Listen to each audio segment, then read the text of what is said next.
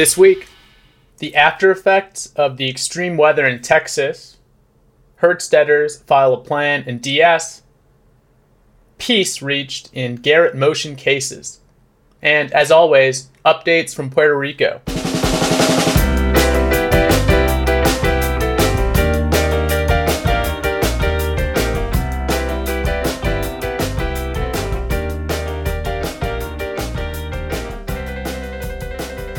Hello, and welcome to the Reorg Podcast, where we bring you the latest top developments in high yield, distressed debt, and bankruptcy. I'm Connor Skelding. The after effects of mid February's extreme cold weather in Texas have so far included lawsuits, historically high collateral posting requirements, and at least one bankruptcy. Beginning on February 13th, a winter storm swept across Texas, causing unseasonably low sub-freezing temperatures for days. Amid severe imbalances in supply and demand of electricity caused by the storm, the Texas electrical grid, managed by the Electric Reliability Council of Texas, or ERCOT, raised prices to its mandated cap of $9,000 per megawatt hour. From February 15th through 19th, ERCOT operated under a declared emergency, with some experts suggesting that Texas was less than five minutes away from a months long blackout. Although the numerous effects of the storm on Texas's electrical infrastructure and consumers continue to become clear, it does appear that ERCOT's price cap has caused disruption across the entirety of Texas's electrical supply chain. Independent power producers, or IPPs, such as Vistra and NRG, that own generation assets in Texas have each reported losses from the storm. Vistra, in particular, noted that its electricity book shifted from being long to short as a result of generation outages largely caused by natural gas supply shocks. This shift presumably forced Vistra, a company that on its face should have benefited from a spike in electricity prices, to have to buy electricity from ERCOT to meet its obligations. At least two of Texas's electricity cooperatives, the Brazos Electric Power Cooperative and the Rayburn Country Electric Cooperative, are experiencing financial distress as a result of the storm. The generation and transmission cooperatives are aggregating middlemen responsible for, quote, bringing together the distribution needs of its electric cooperative members to obtain best in class generation and transmission facilities through low cost financing. Brazos filed for Chapter 11 on Monday, while Rayburn is working with Dentons as legal advisor.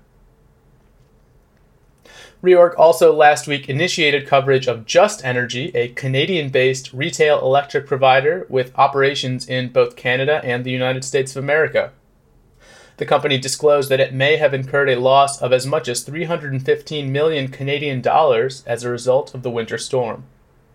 The company said that it was obliged, quote, to balance its power supply through ERCOT at, quote, artificially mandated high electricity prices.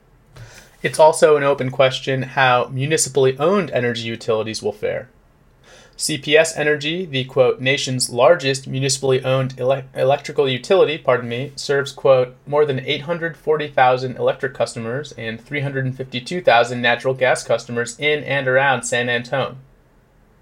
In an EMMA filing dated February 25th, CPS addresses the direct impact of the weather event on the city and its system, along with financial implications.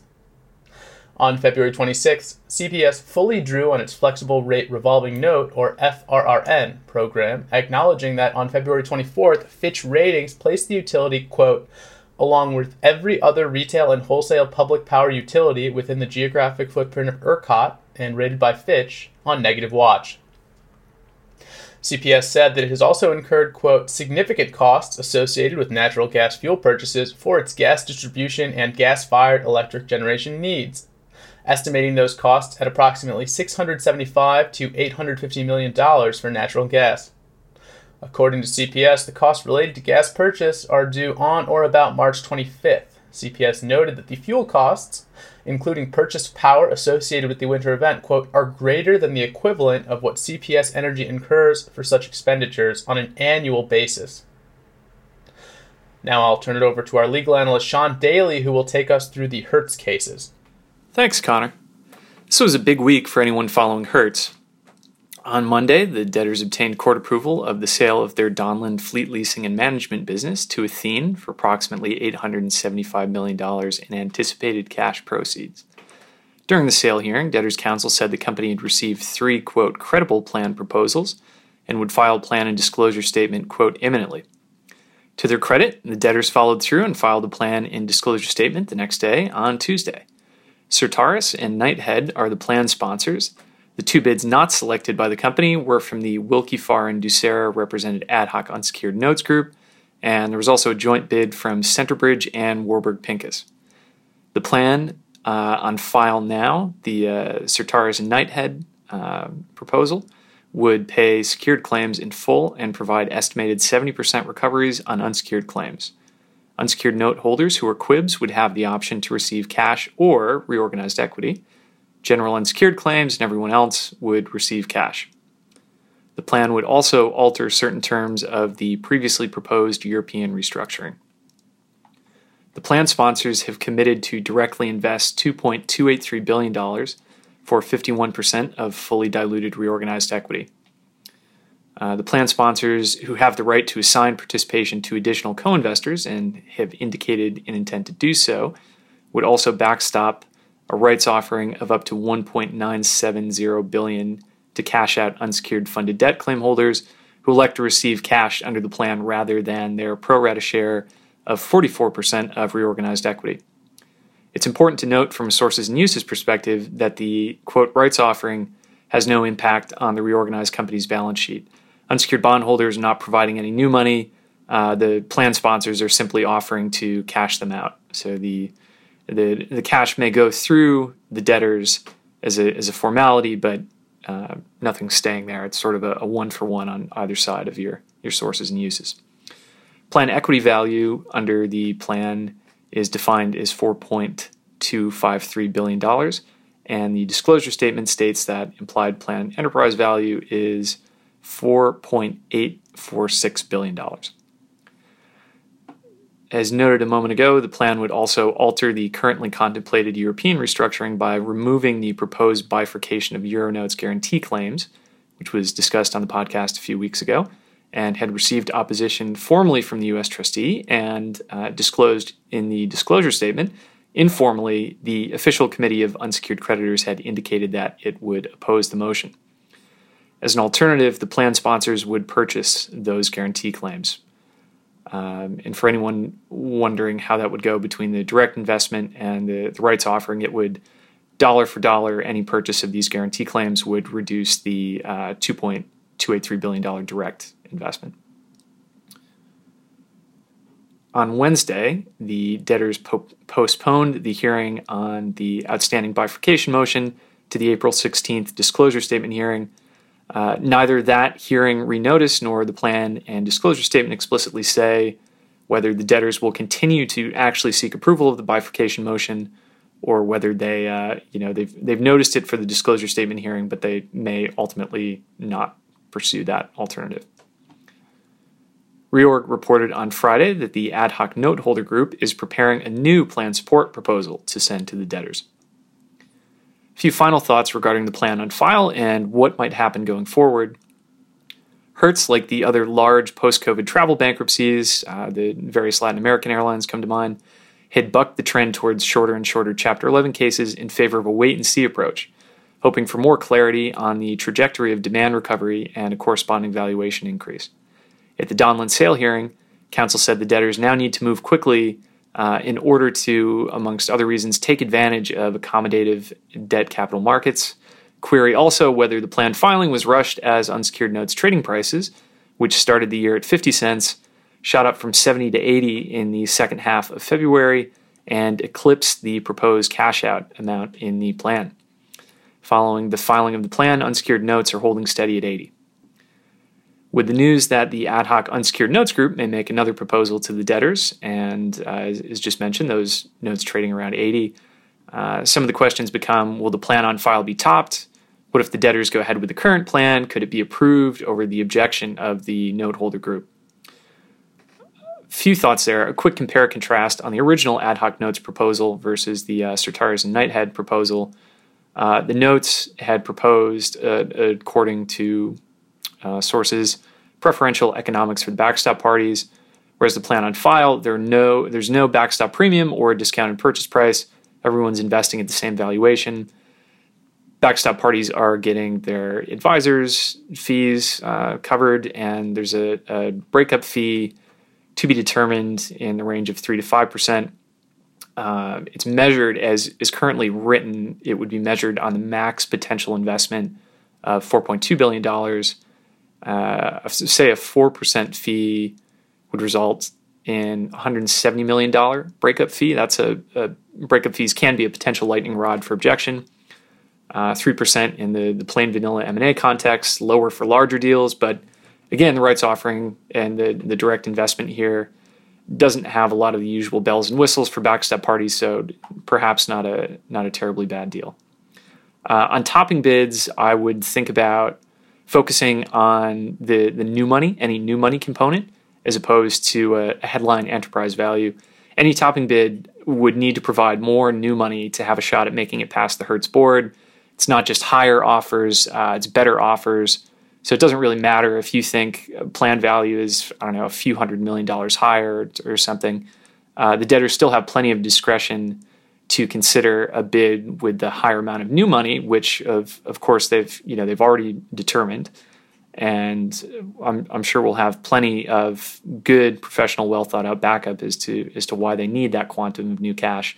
They'll still be able to deem that better, even if there's a technically higher bid on the table. And then, could the plan on file be approved over the objection of note holder group? Uh, short answer I think yes. The plan separately classifies unsecured funded debt claims, class five, uh, primarily the, the US unsecured notes, from general unsecured claims, which are in class six. Uh, all you need is one impaired accepting class, and you can cram down any remaining objecting classes. Uh, here, class five and six, they're supposed to receive approximately 70% recoveries, uh, so more or less the same. If class six general unsecured claims accept the plan, uh, you know, bad bad news for class five, but I don't think a cram down objection in, in this context uh, would be a would be a winning argument. Uh, finally, there's a big unknown. The, the plan doesn't really get into so much the potential ABS financing debtors have had disclosures on what they anticipate on this front in in the past, but uh, you know, I think a, a, big question here and something that would be interesting to see from potential competing plan proposals is is the existing and, and future proposed ABS financing a, a, source or use of cash for the enterprise overall? The debtors have sort of said they're you know they're again building fleet equity, um, but they may not be able to unlock it from legacy ABS structures. There's a there's a timing issue there. If you can't unlock it when you exit, uh, but you can a few months down the road, is that a windfall for whomever winds up holding the reorganized equity? Um, just a, a fun one to keep an eye on. With the currently scheduled April 16th disclosure statement hearing, the debtors could conceivably switch horses for a topping bid and file a new plan sometime between now and late March and still not have to move the hearing. Or, of course, you can always just move the hearing. This should be a fun one to continue watching. Back to you, Connor. The Garrett Motion debtors on Friday announced the resolution through mediation of the Official Equity Committee's objection to the COH Group plan. Andrew Dietderich of Sullivan and Cromwell, counsel for the debtors, said that they intend to file an amended plan on Monday and that he views the revised plan as, quote, close to the offer the debtors made pre mediation. Dietderich highlighted the following aspects of the deal. For shareholders who do not exercise the cash out election, the Series A preferred stock conversion price will be more favorable, increasing to $5.25 per share. As a result, 24%, previously 17, of fully diluted post reorg stock will reside with existing shareholders, he said. Addressing the upsize of the Series A preferred stock offering to $1.3 billion, Dietderich said that Centerbridge and Oaktree have agreed to purchase $668 million of that amount, but will now not act as backstop parties. Of the remaining 632 million, 581 will be made available to all shareholders under the rights offering, an increase of $200 million. Dietderich noted that 46.5% of stockholders are not part of the COH group. In addition, the rights offering will be backstopped by additional investors, presumably the shareholders in the Jones Day Group, who would waive their right to take the $6.25 per share cash out election. Quote, Perhaps the best term, Dietderich said, from the perspective of the estate, relates to compensation for the backstop parties. Quote, the only compensation for the backstop will be a $51 million direct allocation, he explained, and the backstop parties will not receive any backstop fees. Lastly, the Honeywell settlement remains unchanged, and the plan will still pay all creditors other than Honeywell in full. Dietderich said that he believes Garrett is now on track to emerge from bankruptcy by the end of April. Judge Michael Wiles scheduled the DS hearing for next Wednesday, March 10th at 11 Eastern. Now, as always, turning to Puerto Rico. On Wednesday, the U.S. Court of Appeals for the First Circuit issued an opinion affirming Judge Laura Taylor Swain's September 9, 2020 opinion denying the motions filed by the monoline insurers, that'd be AMBAC, National Assured, and FGIC, to lift the automatic stay in connection with the revenue securing the Puerto Rico Infrastructure Fund rum tax bonds and the pledged revenue related to the Puerto Rico Highways and Transportation Authority, or HTA, bonds. The appeal also addressed the court's preliminary rulings on the HTA and PRIFA stay relief motions. In affirming the Title III court, the First Circuit found that, quote, the Title III court did not abuse its discretion in denying relief from the 362 stay. Rather than challenging the Title III court's analysis in PRIFA and HTA directly, the monolines asserted that the appellate court must determine whether they have established, quote, a colorable claim to property of the estate. The First Circuit finds that, quote, nothing in the text of 362D says that if the monolines have a colorable claim and meet the other 362D bankruptcy code requirements, the Title III court must lift the stay and allow the monolines to pursue their claims in another forum. Even assuming the monolines had a colorable claim and Section 362D conditions were met, the monolines, quote, would not be entitled to the exact relief they seek because the Title III court, quote, retains discretion to institute other forms of appropriate stay relief. Top read stories this week included A Game of Survivor Private Credit Restructuring Year in Review, Citibank appeals $500 million mistaken wire decision in favor of Revlon lenders. SES claims $4.8 billion FCC relocation payments belong to Intelsat US, not Intelsat SA or Jackson entities accuses convertible note holders, plan proponents of shell game to prevent recovery on claims supported by smoking gun evidence. Now we'll turn, as always, to Jim Holloway, our senior reporter based in Houston, who will take us through the week to come. Well, thank you, gents. Good morning, all. And did I mention the spring is here? Well, it is. And Monday, March 8th, we have a DS and confirmation hearing in Remington Outdoor. Tuesday, March 9th, we have a final cash collateral hearing in Seadrill Partners and oral arguments in Aegean Marine Petroleum Network. Wednesday, March 10th, exclusivity extension hearing in RentPath and an omnibus hearing in Mallinckrodt. Thursday, March 11th, Seadrill Partners again with a perfection of statutory lien motion hearing in in the morning and a DS hearing in the afternoon. Also, a confirmation hearing in Steinmart. Friday, March the 12th, hearings related to Sears and Chesapeake. And that'll do you for the week. Back to y'all in New York. Thanks a lot, Jim. And thank you, listener, for tuning into another Reorg Weekly Review. As always, find all of our podcasts on reorg.com. Go to the media page, or find us on Spotify, iTunes, or SoundCloud. See you next week. iTunes or SoundCloud. See you next week.